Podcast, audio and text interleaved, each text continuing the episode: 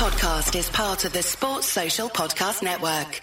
The Two Footed Podcast is brought to you by EPLindex.com and our presenting sponsor, Liberty Shield. Liberty Shield is a VPN provider.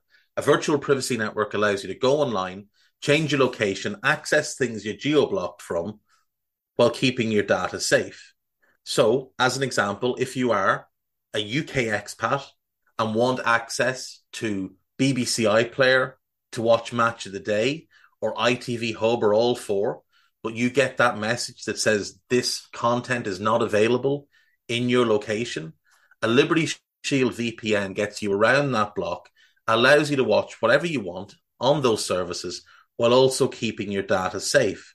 And it goes further than that. It allows you to open up Netflix's entire library by just changing your IP address. Liberty Shield is the number one rated VPN provider on Trustpilot with five star ratings across the board.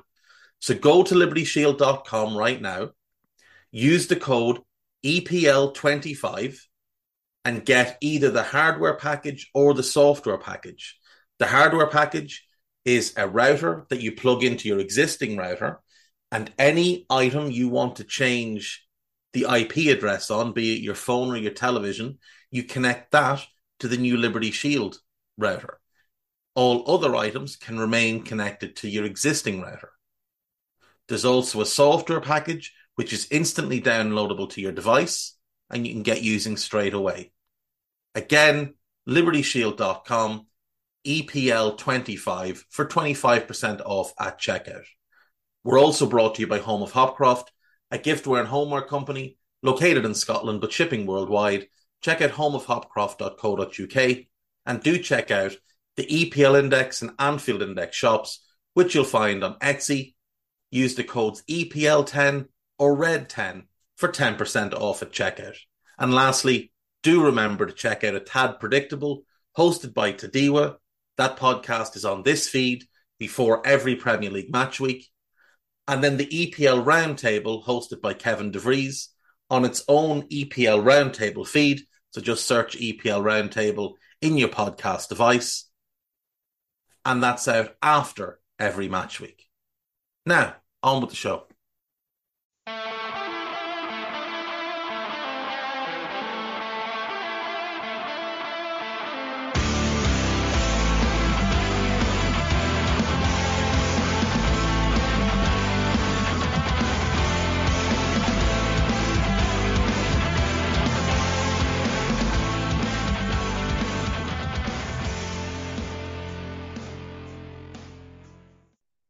What's good, boys and girls? Two Footed Podcast. Today is Friday, the 20th of October. So, we're going to start in Germany today, where Bayern Munich have said that Noussair Mazraoui never meant to cause any irritation by sharing a video in support of Palestine. Bayern say they condemn Hamas attacks on Israel. I think everybody condemns Hamas attacks on Israel. I note, though, they do not condemn the mass slaughter of Palestinians by Israel. So there's that. Uh, it's it it really does concern me the way these clubs and these countries, Germany, France, England, are attempting to silence all support of the Palestinians. Uh, that to me is a very, very worrying thing. Not surprising that the US do it, but the rest I mean grow a pair, grow a pair and call it out for what it is. Uh, Pep Guardiola says that Erling Haaland should win the Ballon d'Or. No, he shouldn't. He, he just shouldn't. Yeah, he scored a bunch of goals. He also played crap in a bunch of games. Lionel Messi should win the Ballon d'Or. I'm sorry, Lionel Messi should win the Ballon d'Or. And frankly, I don't even think it should be all that close. I genuinely don't think it should be all that close. Uh, Sevilla take on Real Madrid in La Liga this weekend, and Sergio Ramos continues to divide opinions, according to Andy West on the BBC. Um, he's the most overrated defender in the history of the game. Uh, a great captain, a great leader, a great big game player, but as a defender, not so much. Very good fullback, very, very good right back. As a centre back, far too error prone, far too prone to moments of stupidity and red cards and different things. Um, when we look at the La Liga table, I mean, Sevilla have not not impressed in La Liga over the last couple of seasons. Obviously, they did win the Europa League last season, um, though probably more through fluke than anything else. Got some favourable draws along the way. But right now they sit 14th in La Liga. Um, it's not good. It's not good at all for a club that size with the talent that they have and all things considered, I think everybody involved should be ashamed of themselves for what's gone on there the last couple of seasons. Um, Liverpool boss Jurgen Klopp has said that Andrew, Andy Robertson will have surgery on his shoulder injury and could be out for up to three months. That the three months part comes from the Athletic, but it's not good. It's not good for Liverpool.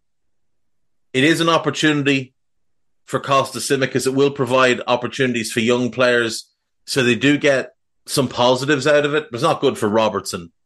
However, it could be good if he can recharge and rest properly for the next couple of months because he has declined significantly over the last 22 months or so.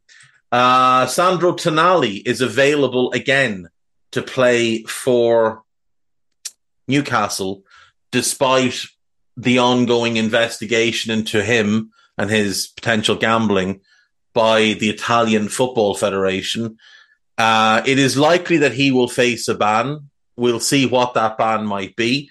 Reports yesterday that Newcastle could loan uh, loan in Ruben Neves in January. That wouldn't be at all questionable, would it? That wouldn't be weird. Um, Karen Bardsley, BBC Sports columnist and ex England goalkeeper, has said that Robert Sanchez might turn out to be the smartest signing that Chelsea made. Um, no, just no. He is not a particularly good goalkeeper. In in terms of what Chelsea require, no. Uh, Juventus have offered their full support to Nicolo Fagioli after his seven month ban. It's the right thing to do. I mean, he self reported and he was open and honest about the whole thing. He has a gambling addiction.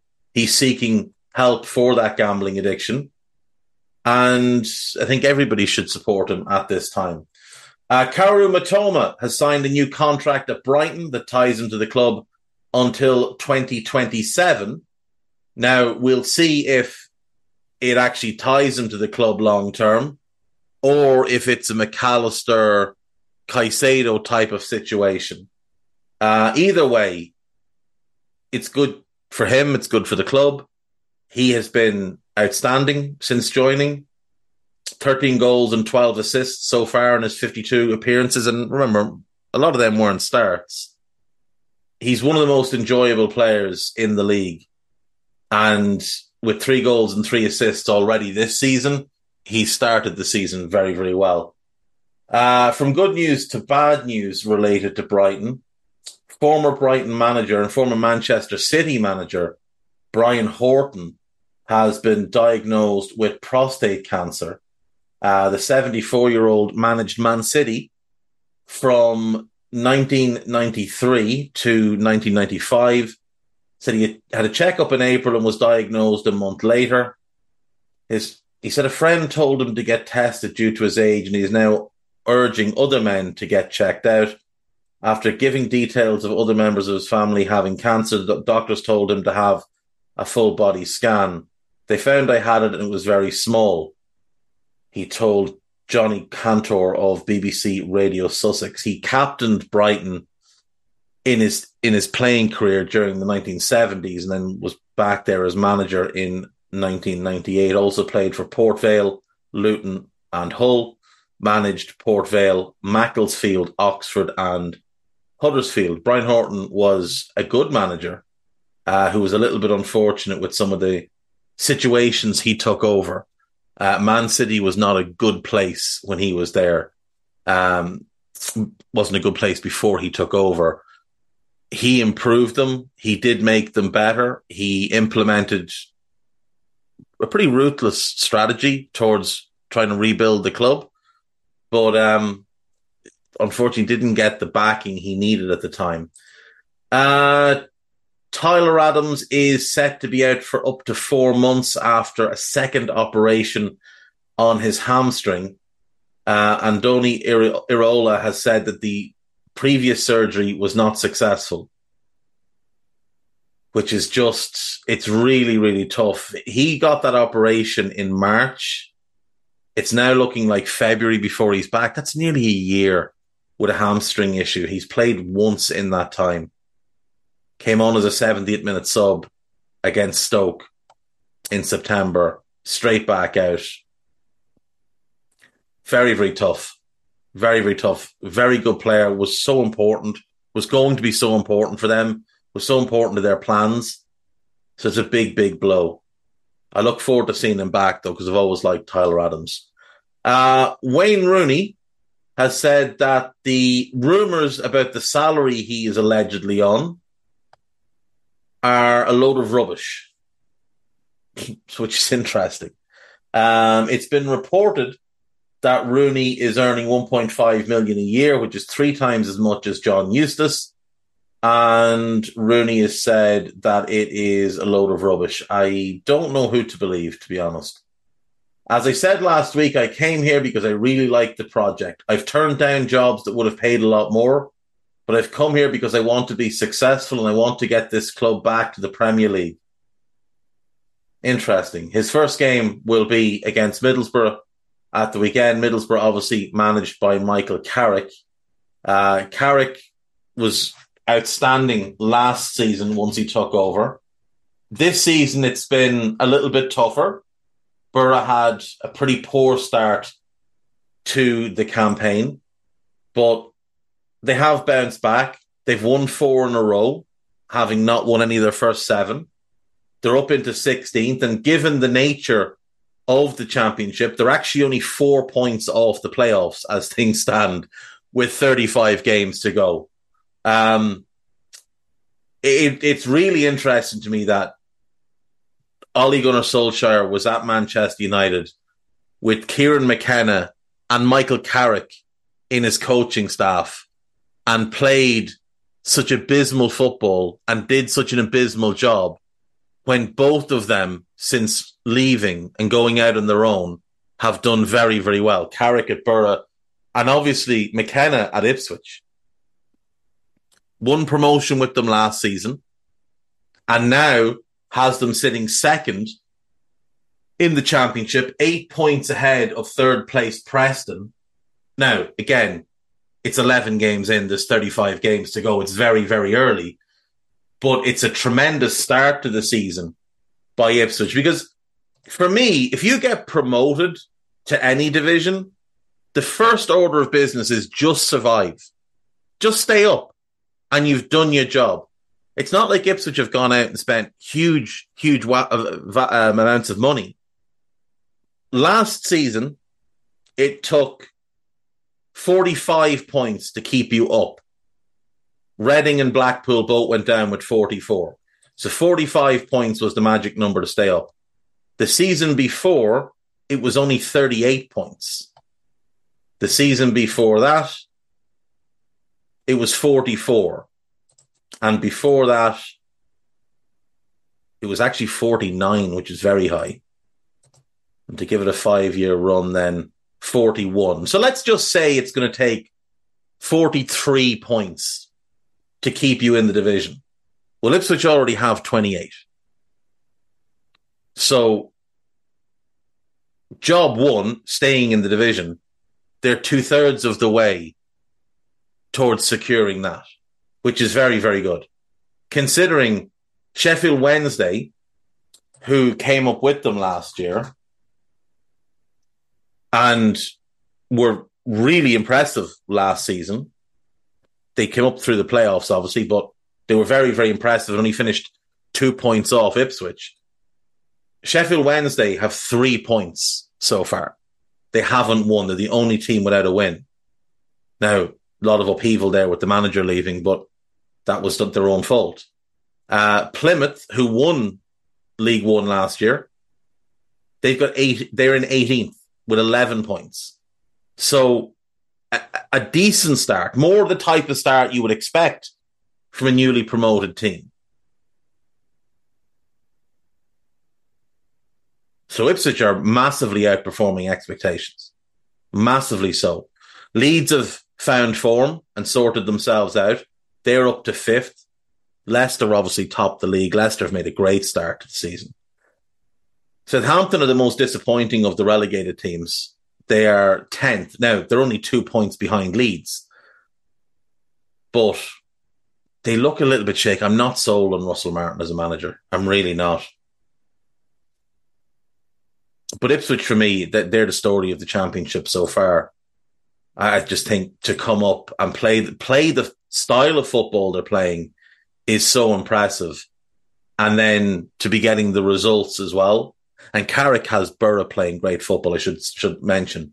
So that's why I say when Ollie had both of them and was playing that turgid football, doesn't really make sense to me.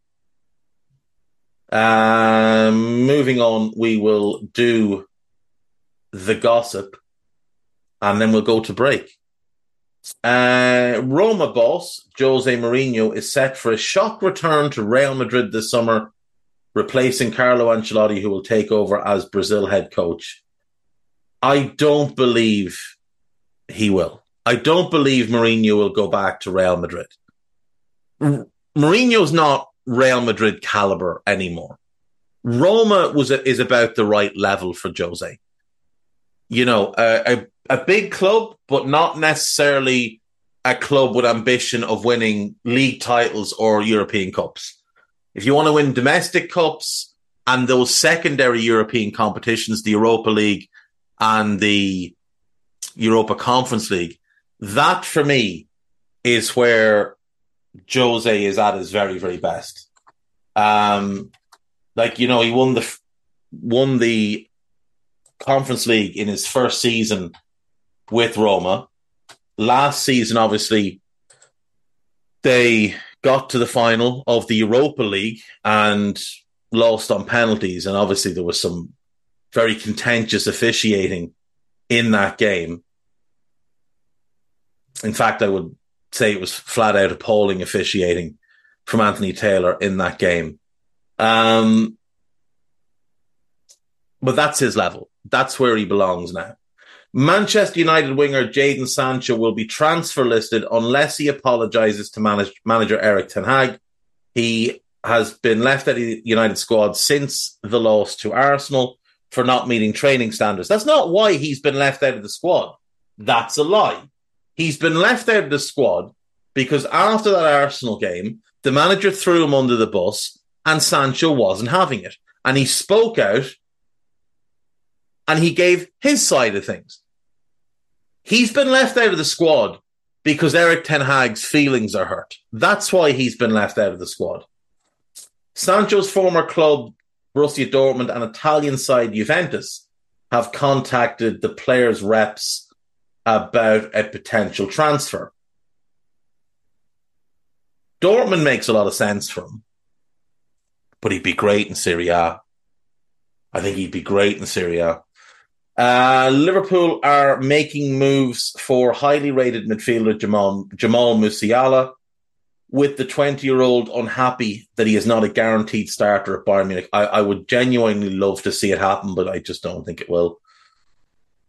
Newcastle boss Eddie Howe does not want to be the next England manager, despite the FA putting him on a short list of potential candidates to replace Gareth Southgate it's Luke Edwards. So, I mean, that's come from Newcastle's owners, uh, for, for whom he is a shill.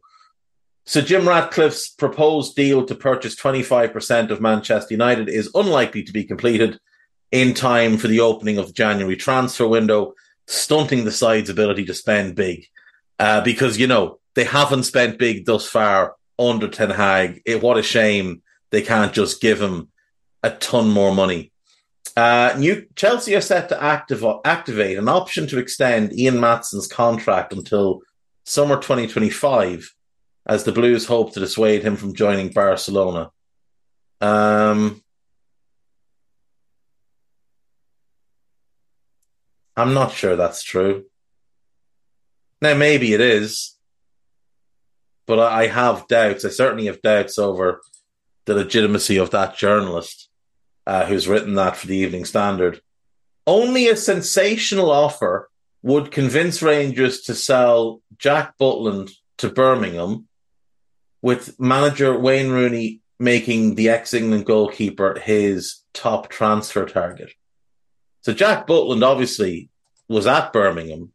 That's where he made his name.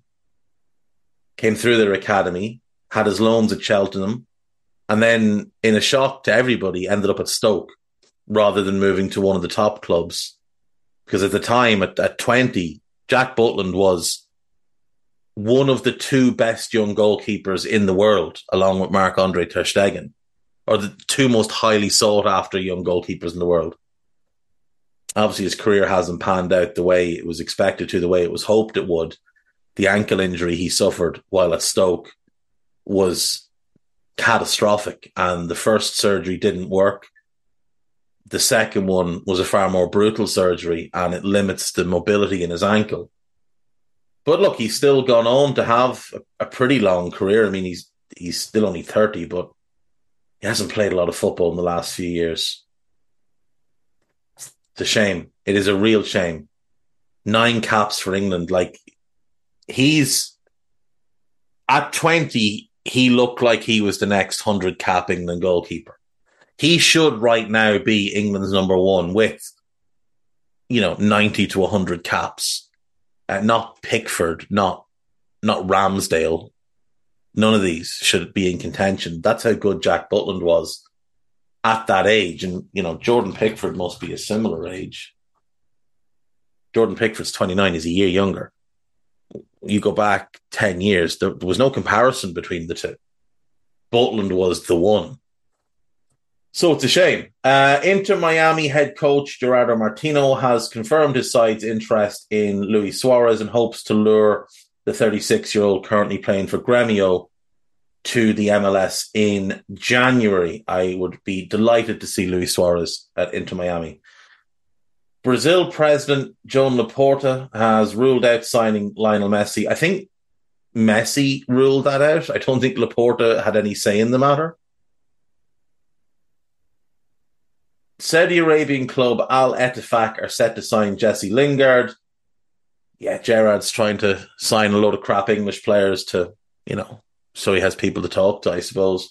Manchester United will offer one year contract extensions to Aaron Wan-Bissaka and Victor Lindelof, as well as agreeing a new deal with Hannibal Mejbri. It's funny how United operate. They were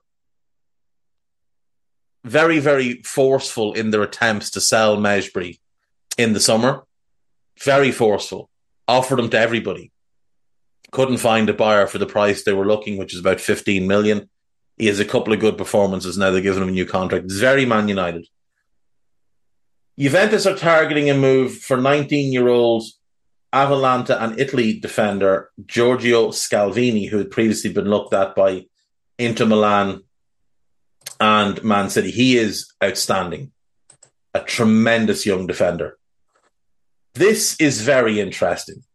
And this could have an enormous impact on the future of the Premier League. Crystal Palace chairman Steve Parish has said the Premier League is discussing bringing in a cap on what clubs can spend on wages. Now, here's the thing. If you impose a salary cap, you have to impose a salary floor. The salary floor might make it very hard for certain smaller clubs to operate. I'm thinking your Burnleys of the world, your Bournemouths, but a salary cap would be very interesting. However, however, how can we be certain that Manchester City and Newcastle among others, won't find ways to circumvent a salary cap. Man City have been paying players under the table for years in the forms of bonuses, in the forms of payment from companies in Saudi Arabia for endorsements that don't really exist. How can we be certain that this practice will be curbed? We can't. So, in the end, it might be just a fool's errand to bring that type of thing in, but it would certainly it would certainly aid competition. Uh, right, we will take a break then, and when we come back, we will bring in Guy Drinkle Right, welcome back. So, on a Friday, we tend to be joined by Mr. Guy Drinkle when there's games to be played. And this weekend, there are games to be played. Now, Guy Drinkle, before you say anything else, can you please confirm to the listening audience what height you are? As yesterday, I picked you in goal for an Anfield Index EPL Index 11. I am six foot two, Dave, and I do tend to play in goal when I. Use the wall of the north. Yeah. This man is the wall of the north. I am Simon Carson's soccer school goalkeeper of the day when I was in primary school. How There we that? go. There we go. We're credentials, guy. Credentials. Absolutely. Most of the rest of us are spoofing. You're bringing a track record. That's what we like to hear. Right. We've got 43 games on Saturday, one game on Sunday, and one on Monday because reasons. And of course, because it's been an international break, there's an early kickoff on a Saturday. And of course, there's only one team that could be featured in that early kickoff, which was the case after the last international break and is the case after the next international break. What's our first game? We have the Merseyside Derby, Dave, which is going to be one of the worst games of football anyone's ever seen in their life, because that's how it that how it is. Um, it is at Anfield, Dave. Um, at least the South American lads have come back a bit earlier for Liverpool's sake. Hmm. I don't think Everton have South Americans anymore. I Uh, can't think of anyone. Just used to be Yerry Mina, and he was made of cardboard. So they had Yerry Mina and they had Richarlison. Obviously, Yes, Richarlison Richarlison. left. Yerry Mina left. And now they have zero South Americans at the club. They hmm. have they can't have too many who go on international. Uh, They've got two African players, Doucouré and Idrissa Gana Gueye. They have four Portuguese players, a Belgium, one from the Netherlands, one from Ukraine, and all the rest of the squad are British, with the only non-English British player being Nathan Patterson. That might be the most English squad in the league. Um, that's something I'm going to look into for next week. Are Everton the most Brexity team? And Mm. I think they might be in the league. They've also got obviously uh, quite the Brexity manager. This game goes one of two ways.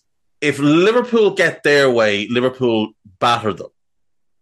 If Everton get their way, this is maybe the ugliest game of the weekend.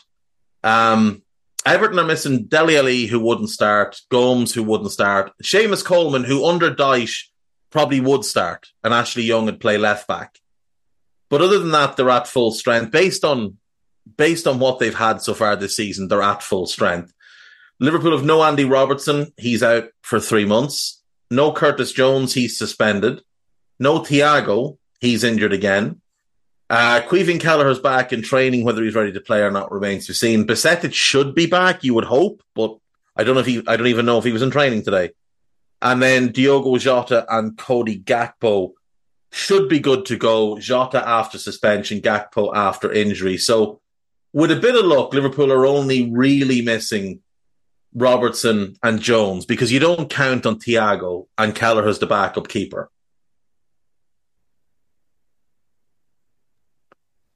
Yeah, it does make it. It makes it interesting in that fact. I mean, Liverpool missing Robertson's obviously a well, used to be a bigger miss, I'd probably say. But we have seen in the past Tsimikas, once he gets a little run in the team, he does get up to speed he's very good. But that was two, three seasons ago now. Um, so that'll be interesting to see how quickly it takes him to get up to speed. Ah, Merseyside derby. What's your take on this, day? Because I saw it all over social media. Is the Merseyside derby out of the ones that are very well defined? How would you rate that on the derby scale? So I'd say the North London derby's top, unless we're counting the old firm. Then I'd put that top probably. But where would you say the Merseyside derby one is? Right. So the North London Derby for me is is the the kind of the glam most glamorous one. Um, there's a bunch of other London derbies that are kind of irrelevant. The only other one that really stands out, we also have this weekend in Arsenal Chelsea.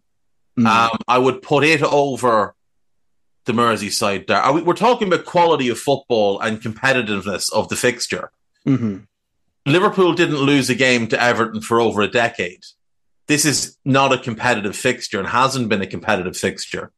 Everton have one win over Liverpool since Roy Hodgson was Liverpool manager. And that came when Liverpool were garbage and had no centre backs and there was no fans in the stands. And frankly, that season should just be stricken from the record books. Um, the Manchester Derby is obviously a bigger deal than, than this as well. To be fair, Man United have been supporting City for the last five years. Yeah, basically, basically. But at least, at least the games still have some glamour to them. At least there's like this a decent football breaks out once in a while. With these, it's either a, a procession for Liverpool or a horrible, gnarly kick everybody up in the air type of game. I, I, I, I'd have it fairly low. I would. I'd have it fairly low. Like it doesn't have the appeal. Like I, when I see the fixtures, the big rivalry game I look out for is United now. It's not Everton. Mm. Because Everton haven't been a real factor since Moyes left. And even when Moyes was there, it's not like they were a, a great team. Everton haven't been a top, top team since the 80s. Um, but certainly, at least when Moyes was there, the rivalries felt more competitive because Liverpool weren't as good. Liverpool were fairly average as well. And when Liverpool were average and Everton were average, the games were competitive. Once Liverpool got good and Everton stayed average, the games were less competitive. And then as Liverpool got really good and Everton got really bad, the games either became a procession or, you know, a horrible, gnarly affair. So it, in recent years, I'd certainly put it well down the list of, of derbies in English football. Um, I'd have more interest in watching a, a good Midlands derby than watching this dreck most mm. of the time. With that being said,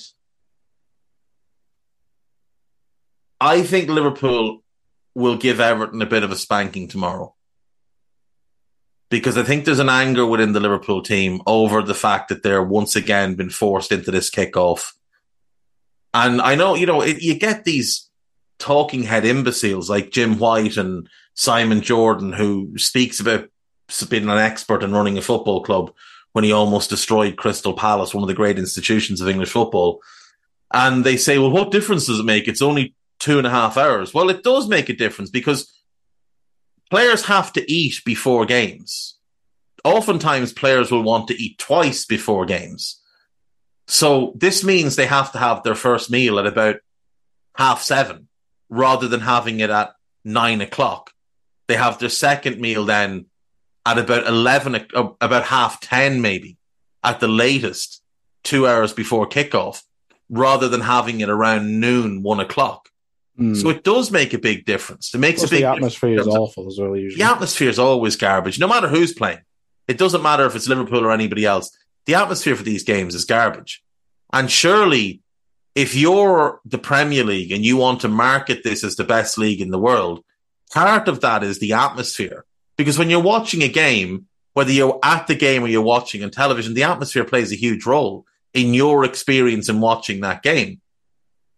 And when the atmosphere is as bad as it, it tends to be in an early kickoff, that translates across and it, it affects the mood of everybody, including the players.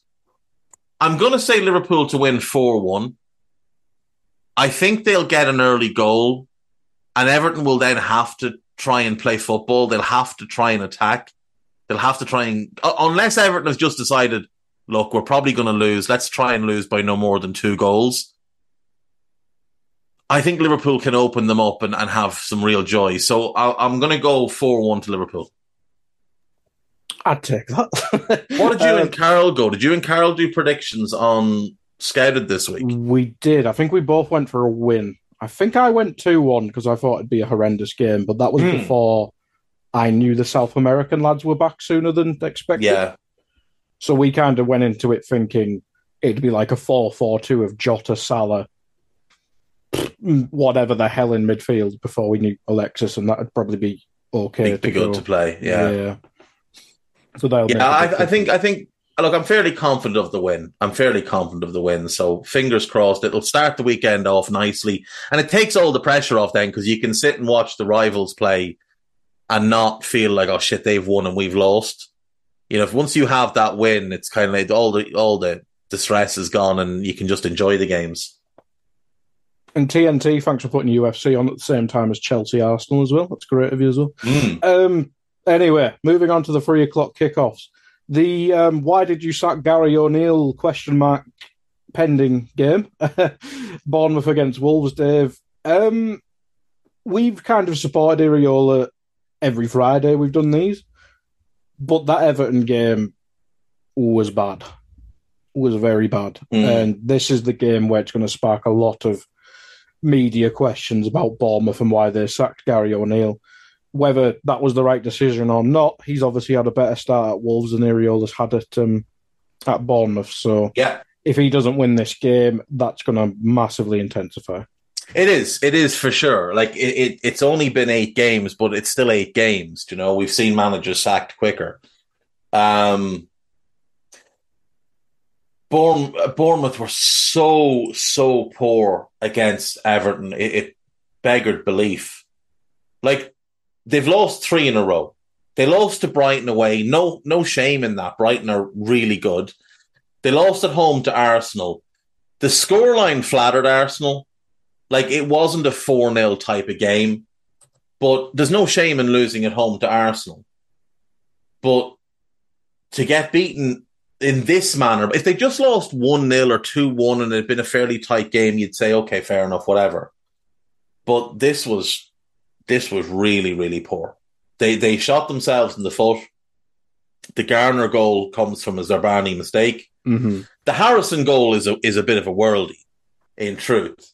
But they were just never at the races at all, and it was no surprise when when Everton got the, the third. Um, but I mean, you know, you look at who they've lost to this season: Liverpool, Tottenham, Brighton, and Arsenal, they're all good teams. Like they're all going to finish in the top seven in the league this season. They drew with Chelsea. They drew with West Ham. They're going to finish top half. West Ham could could finish top seven. You never know. They've started well, and they drew with Brentford, who are very very good, and they drew at Brentford. So that was a good result. So like they've had a really tough start. The first game they played this season that you would have looked at and thought Bournemouth might actually be, if not favourites, it might be a 50 50 game here. Was that Everton game? And they got spanked.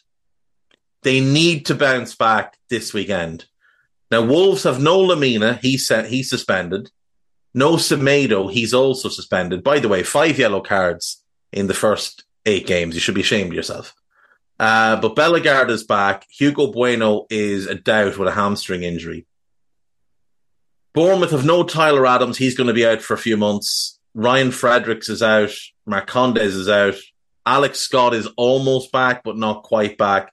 Lloyd Kelly is back, though. And Philip Billing should be fine.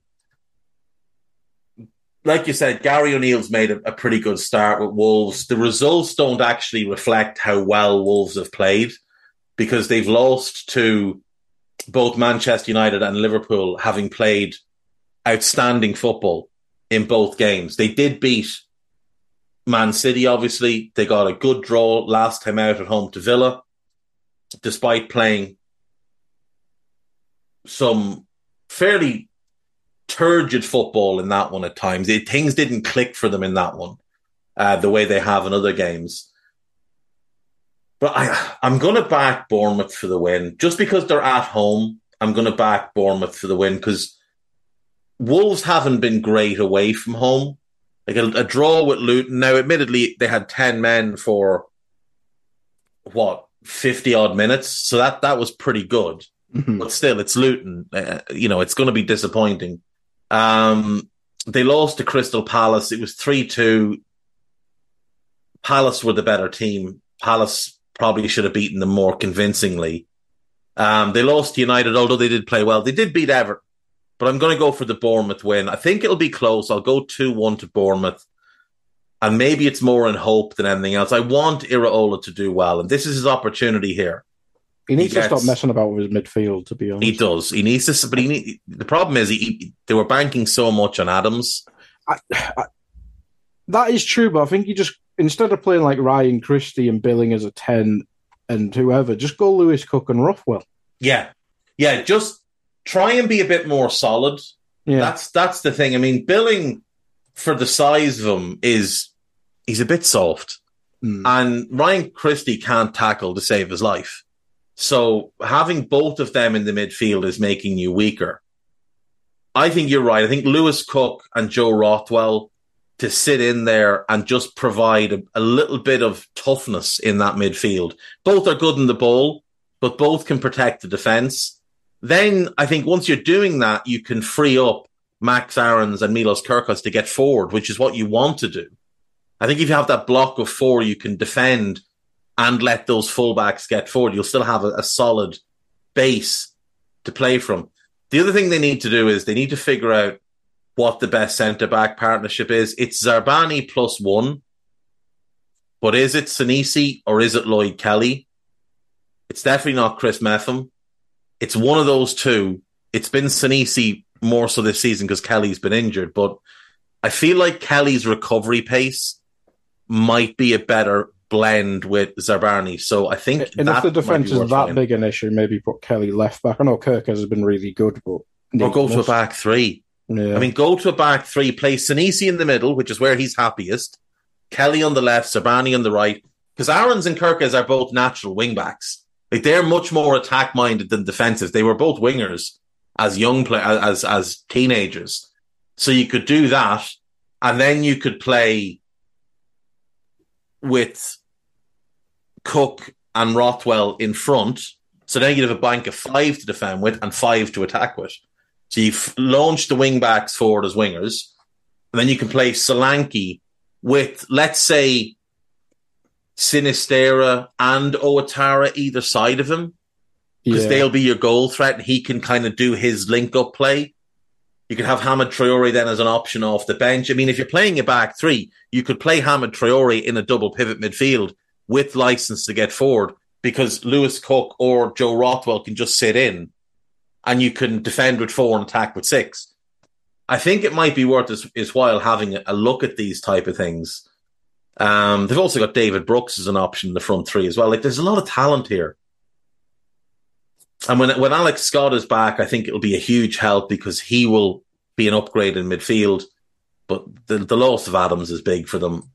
I, I'm gonna go. I'm gonna go two one. I'm gonna go two one to Bournemouth, and I'm gonna keep my fingers crossed that they can get this mess that they've not. It's not a mess yet. They're like they're only one point from safety as things stand. But you're eight games in, you haven't won yet. You, you've got to sort that out. You've got to start winning some games. Yeah, You've, what you've got this one and you've got Burnley next. Win both of those, and then a lot of the pressure goes away, and a lot of the narrative shifts, and people stop talking about it so much because, like you said, the big thing you said it right at the start. The big thing here isn't so much that Bournemouth haven't won a game yet. It isn't so much that they're second from bottom. It isn't really anything to do with Iraola. It's why did they sack Gary O'Neill? He kept them up. Why did they sack him? If they can win a couple of games, people will stop talking about that and they'll actually focus on what Bournemouth are actually doing and some of the football that they're playing, which despite the results, some of the football they've played have been, has been quite good. Yep, absolutely. I've surprised. I've watched a surprising amount of Bournemouth, and I'd agree with her. Um, let's move on because we spent too much on that on that game. this one might be a quick one. Uh, Brentford against Burnley, Dave. Um, now you mentioned in, in that fixture that Brentford have been good. They're on a bit of a bad streak at the minute. No, no, I, I said they They are Yeah. good. I didn't say they've been good. They're, Yeah. they're a good team. They're playing badly Yeah. at the moment. Their injury uh, situation at the moment is is fairly horrendous. hmm Rico Henry done for the season. Ivan Toney suspended till January. Kevin Schade injured till January uh, after surgery. De Silva's about a month away. Baptiste's a couple of weeks away. Damsgaard, they're hopeful he'll be back soon, but they don't know. He had a minor operation a couple of months, uh, a month ago, so he'll be out for a little while. Aaron Hickey's suspended, another one with five yellow cards already this season. Ben Mee is a, a significant doubt. Lewis Yeah. is a doubt. Mark Flekken should be okay. He was ill for the last game. He should be back. And Ethan Pinnock has a, a an ongoing Achilles issue that he's trying to manage. But you have to be really careful with that because it won't take much for that to pop. And that might be the end of his career, considering his age and size and the fact that he's not the most mobile to begin with. That could be catastrophic for him. It would certainly be a year out. And then, you know, how, how is he, what's he going to come back like? Um, so they're, they're in a tough place at the moment. But Burnley, they've got some, some problems as well. Beyer is out. Gudmundsson's a doubt. Benson's a doubt. Redmond's a doubt. Uh, and Al-Dakhil should be back. Ekdal is out. And Obafemi's out. So, you know, they're kind of bare bones at the moment as well. Um, this game is at Brentford. Brentford's home home form is normally pretty decent, but it hasn't been great this year. They've only won one game this season, which is really disappointing. And they started, they looked good to start the season. Mm. They drew with Spurs. They hammered Fulham. They drew with Palace. Then they drew with Bournemouth coming from behind. And it was like, okay, well, you know, they'll be a little bit disappointed to draw at home with, with Bournemouth, but you know, they've come back and showed a bit of fight. And then like lose to Newcastle, get beaten at home by Everton's a disastrous result. The draw away to 10 man Forest. That game was nil nil when the man was sent off. They scored immediately. Uh, Brentford scored immediately after that. The defeat to United was was a really tough one because that game was over. They had that one one nil, ninety third minute. Just clear your lines, and they gift United an equaliser, and then they gift them a winner. That's two clubs that have done that this season at Old Trafford. Them and Forest. Um, I'm going to go for the Brentford win. Burnley still seem to be finding their identity and trying to figure out what they are as a team. They got walloped by Chelsea last time out. I don't like what's going on at centre back. I don't think he's figured out what his best partnership is. They're a little bit lightweight in midfield for my liking, and I don't think they know. made too many changes coming up? Like, um, yeah, who, who was it? Forest. it Villa? But Villa Forest last year. Forest, that's the one. Yeah. it, it, it kind of feels like that. Now, I think it couldn't, it can work its way out the same way that uh, it worked for Villa. But if you look at it, they brought in Dara O'Shea, Figueroa, Beyer, who was there last year, they just made that permanent. hmm Obafemi was in on loan, they made that permanent. Amdouni, Trafford, Redmond, uh, Koleosho, Sander Berge, Wilson Odobert, Hannes Delcroix, Aaron Ramsey, Han, uh, Han Noah Massengo. They signed an awful lot of players. That doesn't include the players they brought in on loan, Jacob Bruun Larsen and Mike Trésor. Like they signed a lot of wingers. One, two, three, four, five, five wingers in the summer. That's that's too many wingers to sign in one window. Just is. And Amdouni, they paid a lot of money for him. He's very young. He's only 22. He wasn't proven outside of Switzerland. And, you know, he had a really good year last year on loan at Basel. But he still only scored 12 goals in the Swiss league in 32 games. He was brilliant in Europe for Basel. But you'd still be a little bit concerned that who's getting the goals for them? Like, can you rely on Lyle Foster Mm. to get you the goals. I, I like Lyle Foster. I think he's a good player, but he's never scored more than eight goals in any season in his career. And that was in the Belgian league. I, I just don't know where the goals are going to come from. There's players with the potential to score a bunch of goals. I should say, on top of all those wingers they signed, they already had Manuel uh, Benson and Anass Zaroury at the club. So they're loaded with wingers. And I, I genuinely don't think Kompany knows what his best front three is yet. They've still got Jay Rodriguez knocking around. I'm not sure he knows what his best midfield is yet. He hasn't found the balance there. I think he's fairly settled on a fullback rotation where Connor Roberts and Vitinho kind of rotate at right back and Charlie Taylor is the, when fit, nailed on left back. But he doesn't seem to have figured out centre back yet at all. And again, it's a young group. I mean, you look at that group of centre backs. Uh, is 24. Al-Dakhil is 21. Ekdal is 24. Egan Riley is 20. Byers 23.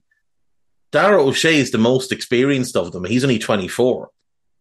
Like I, I I'm I'm struggling to see where the leadership is. Now, if you play Taylor and Roberts, at least they're late twenties. I think I think one I think Taylor might be 30.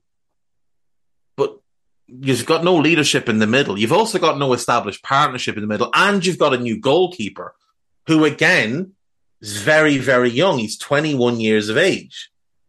So where's your experienced goalkeeper? You know, if you've got young centre backs, you, you're going to want an experienced goalkeeper.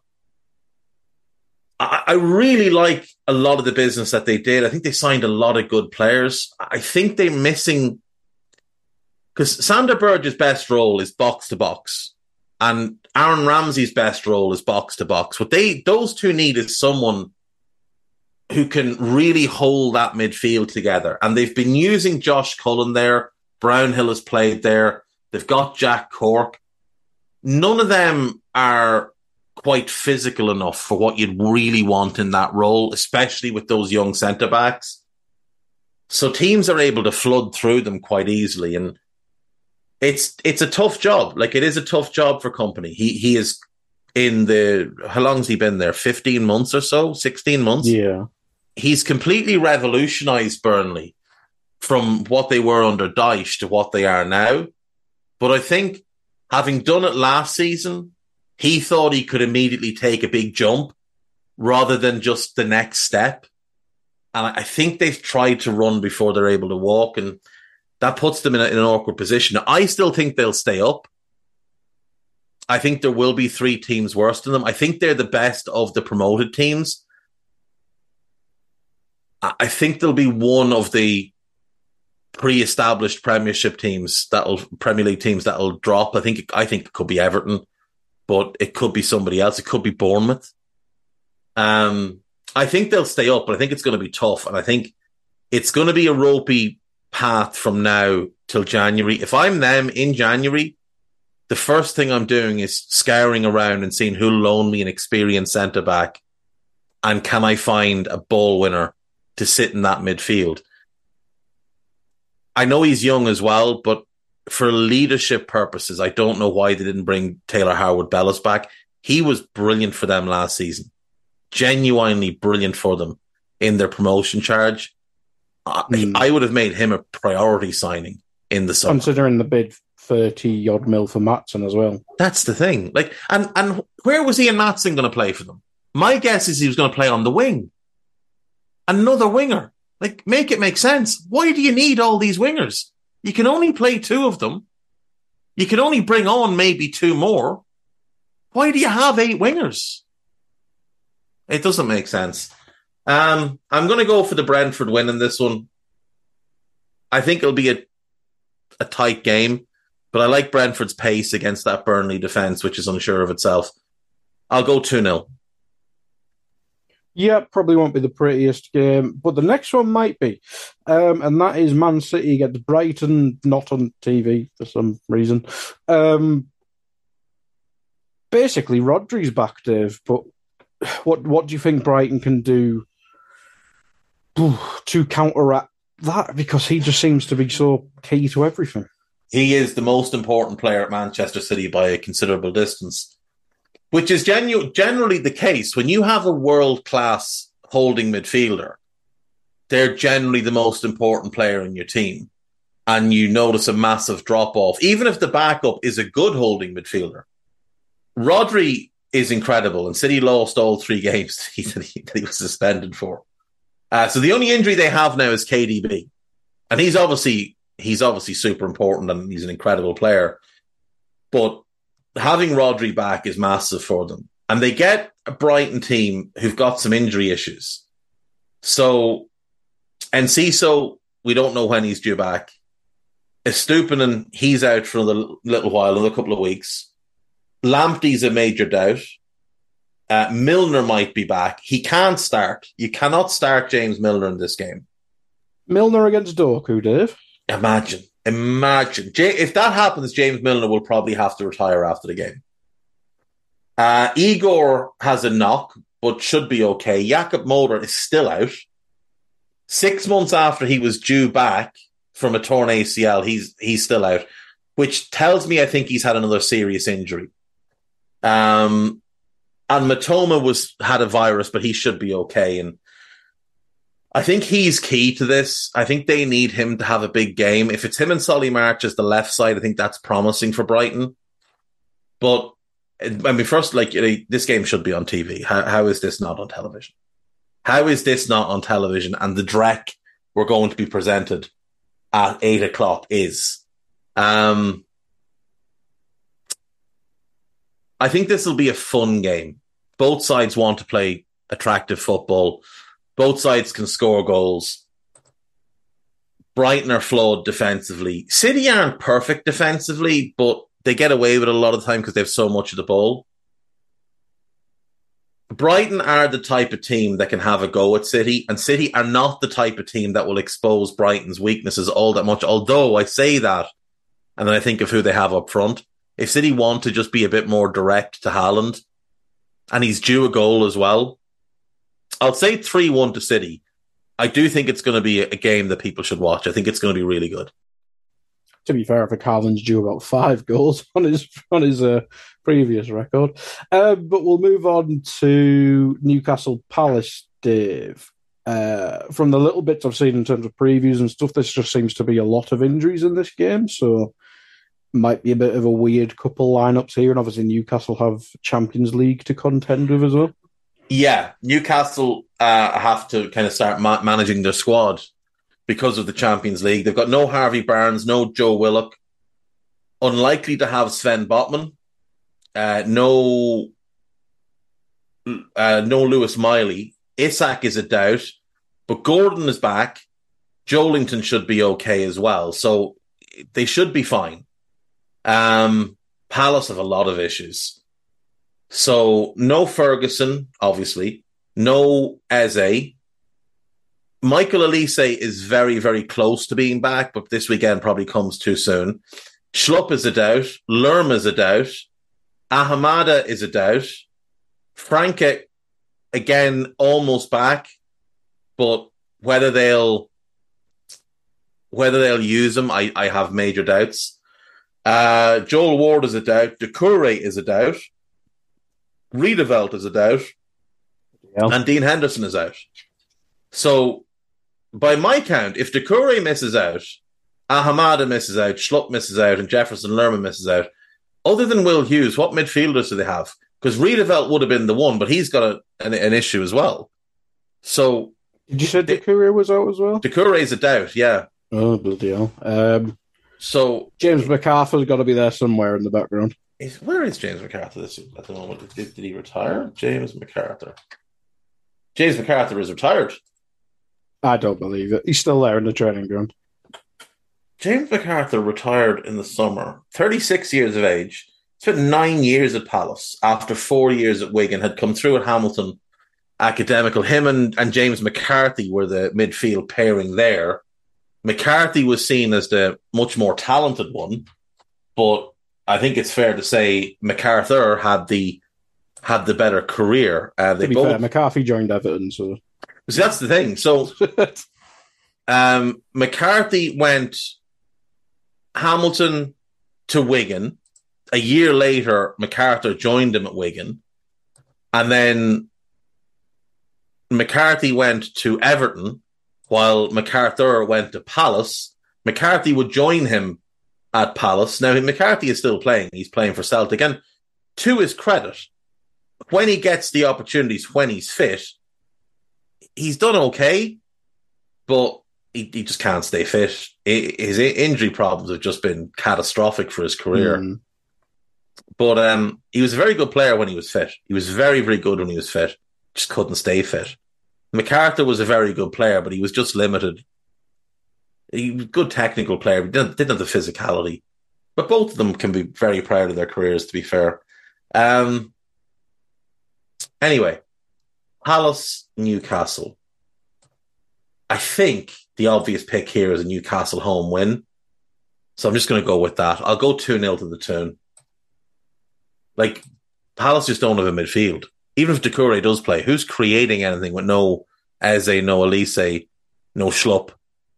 There's going to be some long balls up to Mateta or Edouard. I'll go 2 0 to Newcastle. Yeah, not going to be a pretty game, that one, I don't think.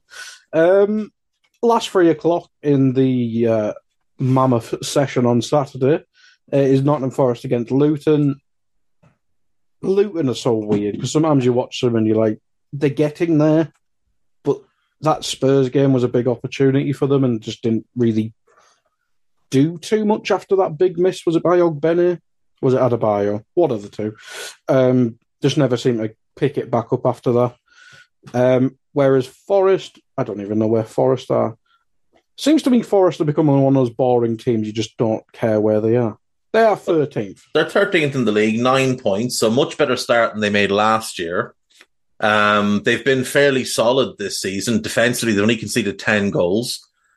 They are struggling a little bit to score goals, but then so is everybody after Newcastle in the league. Like the only team below eighth who've scored double figures in the league, the only teams, I should say, who've scored double figures are Chelsea, who spent a billion quid, and Brentford, and that's it. Like United have only scored nine goals. So for Forest to only have eight and have a better defensive record than United is is pretty good. Now they do have some injury issues. They will have uh, no Danilo. He's out for another while. Nuno Tavares is still out. Ola Aina could be back. Uh, Taiwo Awoniyi is a doubt. Niakhaté is back. Serge Aurier is out. Uh, Felipe is out and Montiel is out. Um, he has a calf issue picked up when he was away with Argentina. For Luton, no Mads Andersen, no Amari Bell, no Jordan Clark, no Dan Potts, no Lokonga, but Osho should be back. Um, this Luton team, it's it's just hard to pick them to win any game because no matter who you put them up against, they're at a significant talent disadvantage you know, they know they don't mean anything, but if you were to do a combined 11 of these teams, other than Issa Kabore, I'm not sure I'd put any Luton, play, Luton player in the Forest team. Um, and, and Forest have a bunch of right backs. So, you know, it's not like they're weak in that position. Um, I'll go Forest to win. I think Gibbs White has been looking really dangerous the last little while. I think he's due a big game. So I'm going to go 2 0 to Forest. Yeah, yeah, I'd back Forest in that one as well. Uh, the big game of the weekend, then, Dave, we have Chelsea against Arsenal. Um, we mentioned it when we're doing the Burnley game. Chelsea obviously, well, seem to like playing with the promoted teams, um, but probably their biggest test so far. They haven't played City yet, have they? No, played Liverpool on the opening day. Yeah, but we didn't count back. But Liverpool didn't play well. Yeah, like this, this is the thing. If you look at where they are on the table and then look at who they've played, it, it's not positive for Chelsea. Liverpool, West Ham have been good this season, to be fair. Yeah. Uh, they beat Luton. They lost at home to Nottingham Forest. They drew with Bournemouth. They lost at home to Aston Villa. They beat Fulham. They battered Burnley. They're very excited because they've won three in a row because they beat Brighton in the League Cup, well, Brighton's reserves in the League Cup. They're very excited by this, but I mean, they weren't particularly good against Fulham. They were good against Burnley after Burnley went one up. But it took them a lot of huffing and puffing to get back into the game. And the first goal that they got was a very, very f- fortunate own goal. then they got a they got a penalty, which was a, a Stonewall penalty, but you know they didn't score an open play goal until the 65th minute, despite the fact that they had been battering Burnley for about 50 minutes by that point. Um, I'm not at all impressed by Chelsea this season. They don't look like a team that spent the kind of money they've spent. And their their injury situation is just hilarious. So Wesley Fofana out, Christopher Nkunku out, Ben Chilwell out, Romeo Lavia out, Armando Broja out, Marcus Bettinelli out, Reece James a doubt, but could be back. Cole Palmer a doubt. Axel Disasi looks like he's back. Malo Gusto's back from suspension. Nicolas Jackson's a doubt. Benoit Badiashile still out. Trevoh Chalobah's still out. And Carney Chukwuemeka is still out. That is, at this point in the season, of that many players with nicks and niggles and whatever else is just so, so weird. The Gunners, on the other hand, Saka's a doubt. And and I, I have a feeling he's not going to play. There are some rumors that he's got an injury that is going to need a lot of care. That if it was to worsen, it would be catastrophic. So I think they're going to have to be really careful with him. Uh, William Saliba is a doubt. Trossard is a major doubt, and Jurrien Timber is out probably for the full season. Um, though I did see some Chelsea fans say he's going to be back in training by January, or some Arsenal fans say back in training by January. No, he won't. He just won't. Don't be so silly. He might be back doing his rehabilitation, yeah. but he won't be playing. He won't be playing until at, at the very earliest, maybe late April.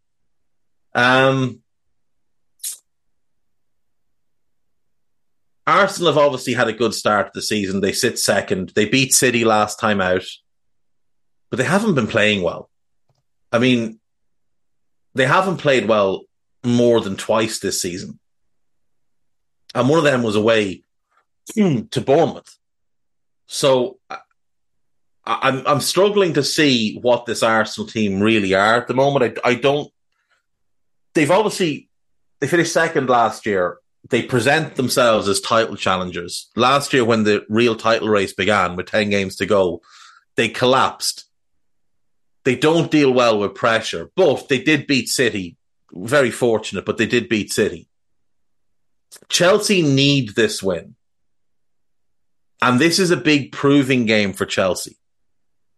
But I fancy Arsenal to go there and get a result, even though, like, we've seen good Arsenal teams go to Stamford Bridge before and get decimated. This is not a good Chelsea team. So I feel like Arsenal should go there and win. I'll say I'll say 2-1 to Arsenal. Life savings on Kai Havertz scoring a terrible goal to win. Yeah, I, think I think I think that's quite a likelihood because it's just how football works. The midfield battle here will be really interesting. I'm very curious to see what Arteta does. Does he play Partey again as a six? Because Rice had his best game of the season against City playing as an eight, which is his actual position. He's not a six. He's never been a six. Plays six for England. He's okay there. He's not great there. Next mm. to Partey, he looked so much better. He had so much freedom. He could go and do the Declan Rice things of winning the ball high up. He could carry the ball through the different phases and not have to worry about leaving an open shot behind him. If Saliba is a doubt, though, Dave, he may go back to Partey at right back. Partey at right back, Ben White in the middle is definitely mm. a hmm. possibility. Definitely a possibility. It's not a great possibility, but it's it's, it's a possibility. If Tomiyasu's fit, though, I think you go Tomiyasu. Mm-hmm. I just slot Tomiyasu in at centre back and leave Ben White at right back because I think Tomiyasu is the better defender. Um, but then he has less experience playing centre back than White. The White Gabriel centre back pairing is soft though. I think Nicolas Jackson could have some some joy against him because he's powerful and he's quick and he annoys defenders.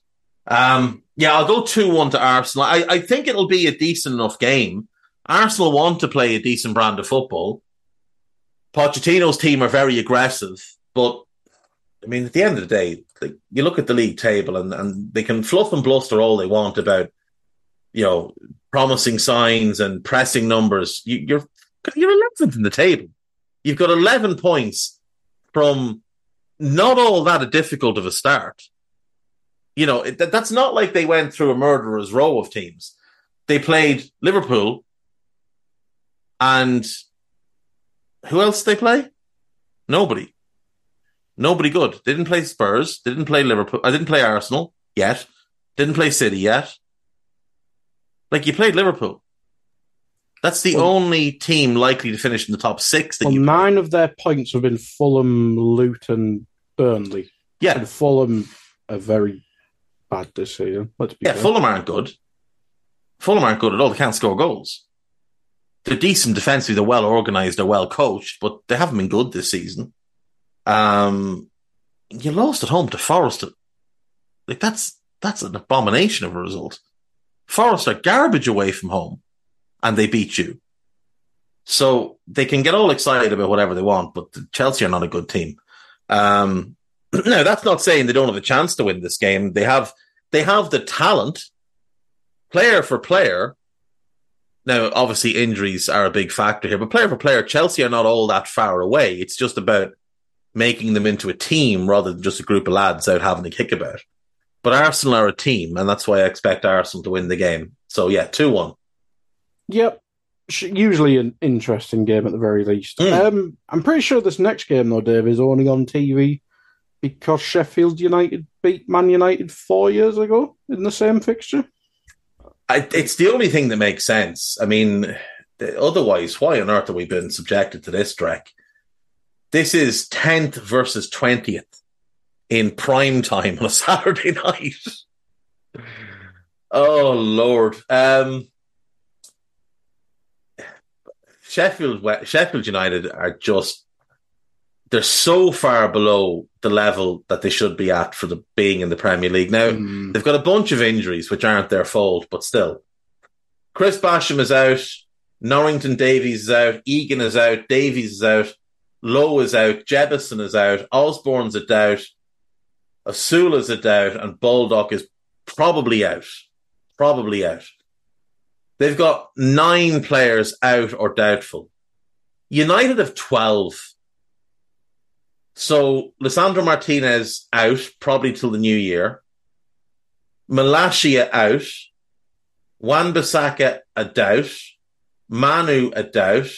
Luke Shaw a doubt. Casemiro a doubt. Reguilon a doubt. Varane a doubt. Amrabat a doubt. Jonny Evans a doubt. Jadon Sancho ruled out because he hurt the manager's feelings, and Ahmed Traore eh, probably not back till January, February. Like, that's most of their defenders. That's most of the defenders are out or doubtful. They've got Maguire, Lindelof, Dalot, and no left back as we stand right now which is a little bit concerning. As I said before, though, surely to God, there's some left back in the academy who could step up and play. That you could give an opportunity to rather than any left-footed person in Manchester, any left-footed player, even a left winger, a left-footed left winger. If you've got one of them, stick them at left back. It's better than watching Amrabat there, looking horrendously out of position. Was it Lindelof last week? Uh, two weekends ago now. Lindelof, yeah. Now he yeah. was better than Amrabat. At least he's a defender. But, at least yeah. he's a, exactly. At least a defender. He's you know he's decently mobile. He's not quick, but he's decently mobile. Um, Sheffield United have not won yet this season. They've only got one point. Manchester United have lost four times this season. And they're very, very fortunate that it's only four times. If we look at their games this season, very, very fortunate against Wolves should have lost, lost to Spurs, very, very fortunate against Nottingham Forest. Should have lost, having been 2 0 down. Lost to Arsenal, lost to Brighton, beat Burnley, fair enough. Lost at home to Crystal Palace. And then very, very fortunate against Brentford. Two very late goals. You add that to they lost at home to Galatasaray in the Champions League, they lost away to Bayern. It's been a dreadful, dreadful start. And like, they've had a bunch of home games and just not played well at home at all. And last season, it was their home form that was really their saving grace. But they've played, I think, five home games in the league already out of eight. Is that right? Yeah, five home games out of eight. Which means they're unbalanced. They've got two more away games due to them. And their away form has been garbage as well. Lost to Spurs, lost Arsenal, but beat Burnley. But like to, for them to lose at home to Crystal Palace and then perform the way they did against Wolves, against Forest, and against Brentford, that's really concerning. And yes, they've played the top two and Brighton, but their other five league games have all been against bottom half teams. And yet they haven't just run through them. They've lost one of them. That's a concern. And they've looked really poor in three others. United are not in a good position at the moment.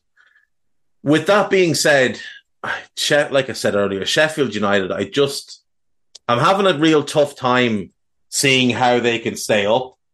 I, I just, I struggle to put together, even when everybody's fit, I struggle to put together a team that I think can stay up. Like, uh, Wes Foderingham, I think he's a solid backup goalkeeper. I don't think he's any more than that. In defense, Ahmedhodzic is good, but he's struggling to adapt to the physicality of the Premier League. I do like Luke Thomas, so give me him as the left back. I like Jayden Bogle at right back. They obviously play a back three, so I need two more centre backs. And they don't have one other centre back that I would put a lot of faith in. Like Austin Trusty? Really? Maybe him, maybe him and Ahmedhodzic. And then I don't know what you do with the third spot. Maybe it's John Egan when he's fit, just for organisation. In midfield, John Fleck, not Premier League caliber.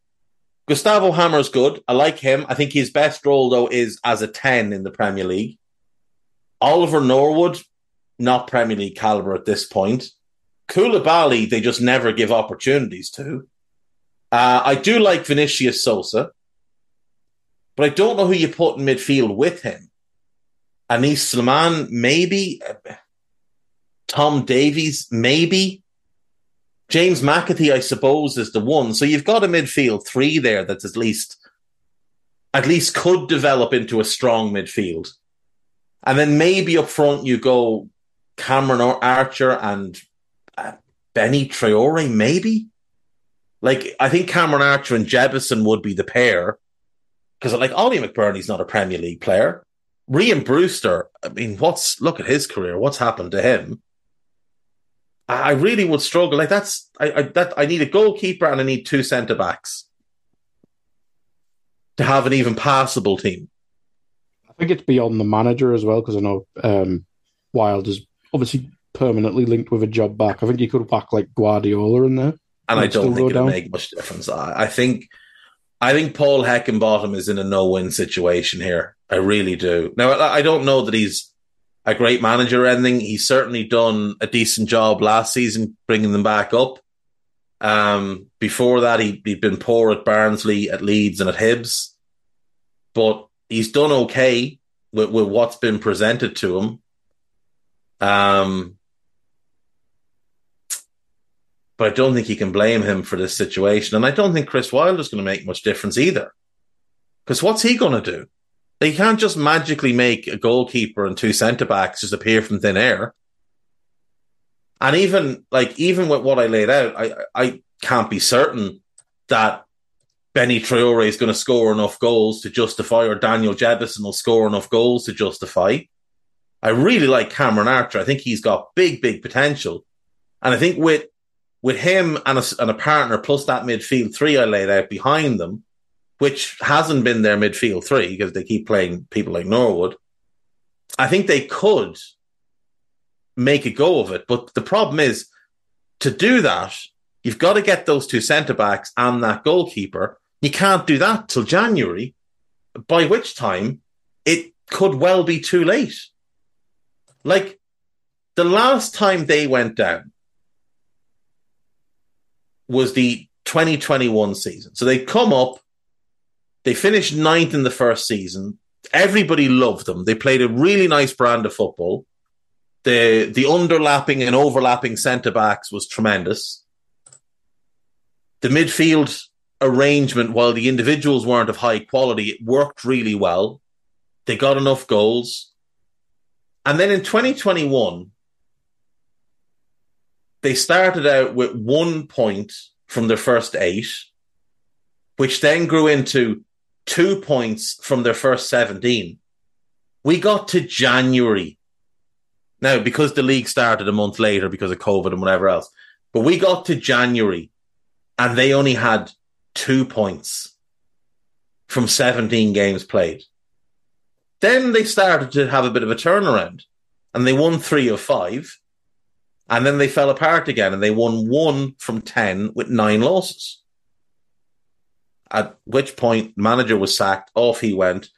And they finished with three wins in the last six, but it all snowballed from that dreadful start where they took one point from the first 13 games and then two points from 17. Like that's abysmal. I worry that they could they could fall into the same pattern again this season. I'm going to pick a United win. I think it'll be ugly. I'll go 1 0 to United. Yeah, it's what we all want to watch on a Saturday evening. Um, moving on to Sunday, then, for our one game for whatever reason. Um, we have Villa against West Ham. Dave, um, I could see this being a fun game. It, it, it could be a fun game, or it could be Emery versus Moyes in who can out Emery or Moyes the other. Um, two managers with similar enough approaches to the game, you know, build from the back, keep things tight. Villa have a bit more of an expansive nature. West Ham, I think, have better players in those attacking areas, bar the nine. Like I'd put Paqueta, Kudus, and Bowen. I think if you're if you're picking a combined eleven between these clubs, you probably go Kamara. I suppose Kamara and Douglas is a double pivot. Paqueta is in, Kudus is in. It's either Bowen or Diaby. Bowen's more mm-hmm. proven in the Premier League. Diaby's more exciting, but Bowen's more proven. And Ollie Watkins up front. Kudus wouldn't be in it, but well, that's fair. That's fair based on form. That's fair. So maybe Paqueta as the nine, Diaby left side, Bowen right side, Watkins as the as the striker. But I think if you look at the players who are not getting in in each individual position, the West Ham ones are stronger than the Villa ones. Villa still have some weaknesses. Mm-hmm. Um, Villa definitely stronger at centre back. Zouma and Aguerd's a really good pairing. I'd probably take the the the sorry West Ham are stronger there. I'd probably take the West Ham fullbacks as well. Coufal Cash is close. I think I'd take Digne over over Palmieri. I don't like either of them, but Digne has a really good yeah. final ball. I quite like Moreno, but that might just be a yeah. I mean, a Moreno. It could be just PTSD. the name. It could just be the name. Um, and then you go Emi Martinez in goal, but again, Areola is really, really good. Yeah. So I think they're both really evenly matched. I think it's a really evenly evenly matched two teams. Obviously, in the table right now, you've got Villa are f- uh, fifth with 16 points, and West Ham are seventh with it with 14 points. Only two points between them. And I would say West Ham have had a tougher start. No, Villa played Newcastle. Who Villa played? Let's see. Villa have played Newcastle, Everton, Burnley, Liverpool, Palace, Chelsea, Brighton. Yeah, to be fair, Villa have had this the harder start, and they're two points ahead. So that's that's really promising for them. Um, West Ham though haven't had an easy start either. They've they've played some tough tough games, and It's probably about even with that. probably it, it, I, I'd say Brighton is the swing. Oh look, yeah, because I don't think West Ham have played Brighton. They've played Brighton. Yeah, they beat them, didn't they? They did. They beat them 3 0, of course, or 3 1. Yeah, to be fair, they've both played Chelsea. They've both played Newcastle. They've both, Both played played Liverpool. Liverpool. They've both Mhm. played Brighton. And the other games then for West Ham, Bournemouth, Luton, and Sheffield United. So they, those three probably make it easier than the Villa run. But yeah, to be fair, it has been really, really close. And they're both in Europe, so they're not getting, neither of them are getting a midweek break. Yeah, it is, it, it, it's really evenly matched, to be fair. I'm going to go for a draw. What do we like injury wise? No Buendia, no Mings, no Moreno, and no Eric Boonham, and no Jacob Ramsey, which is such a blow. He would be in the combined 11 if he was fit Yeah. he's I, I love watching Jacob Ramsey play. I love watching players that can hugely impact the game without the ball, and he does that brilliantly. Like his movement and intelligence in the final third is spectacular. Uh, West Ham, no Cresswell, no Johnson, no Fabianski. None of them are starters. So West Ham will be at full strength. Whereas Villa, Ramsey's Ramsey and Moreno would be starters. I think Mings was going to be replaced by Pau Torres. Buendia, you could make a case for as a starter, but I think he's always been better for them off the bench. I'll go the draw. I'll go the draw. I'll say, I'll say two-two. Even though West Ham are at full strength and Villa are missing one key player and another starter, it's at Villa Park, so I'll go the draw two-two.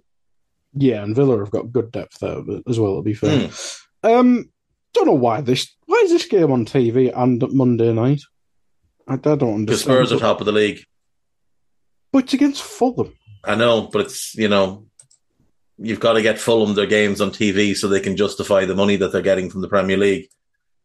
Uh, Fulham, Adama Traore is a doubt, Kenny Tete is a doubt, Issa Diop is out, and Tosin's out. So they're going to be they're going to be uh, fairly thin at centre back. Um, for Spurs, no Perisic. Manor Solomon has a knee injury. He's had he's had surgery. Uh, Ryan Sessegnon's out. Bentancur is still out. Bissouma is suspended, which is a huge blow because he's been brilliant. Brennan Johnson should be back. Romero should be fine. Alfie Whiteman is out. Uh, he had surgery on, on his ankle. Um, Spurs are starting to struggle a little bit with injuries, but Spurs are really good. They're at home. They're top of the league. They've made a great start. Fulham have been a bit of a mixed bag. They don't have a goal scorer. They're lacking at centre back now with without Diop or Tosin. They don't have a right centre back. Yeah, So which that's going to anger me either. way. yeah, so they're, they're probably going to play Tim Ream and Bass, Calvin Bassey. that relegation stuff. though. So yeah, I mean that's that's immediately you know liquidate the club type of behavior. Uh, we'll go with a Spurs win. We'll go three one. Yep, and that was the last game. And there we go. This podcast that I promised would be short is now about an hour and 45 minutes. Um, you got in depth analysis of Burnley, which is exactly what you tuned in for. Good bit on Bournemouth, which again is exactly what you tuned in for. And TV scheduling. TV scheduling and a bit of a, a deep dive into Sheffield United's squad. So there you go. Less time spent on Liverpool, Liverpool, Everton, City, Brighton, and Chelsea, Arsenal, which are the three biggest games of the weekend, and Villa, West Ham. To be fair, the four biggest games of the, we- of the Everyone weekend. knows about those clubs. We're here for the. Well, that's the thing. That's that is the whole purpose of this podcast is to talk about the other clubs. So I'm happy to spend more time talking about Bournemouth or Burnley or Nottingham Forest than I am about all the top clubs. So there we go. Right. We will be back next week. Uh, as things stand, we're Monday to Friday next week, a full week. Let's touch wood and keep fingers crossed. I just want a full week. I just want to do this show for five days in a row. That's all I want. That's all I'm asking for. So hopefully that comes true next week. Take care of yourselves. Enjoy the weekend. And make sure, if you're a UFC fan, as Guy pointed out, it's not on at a normal time. So make sure you don't miss because this is the card of the year. Take care of yourselves. Bye bye.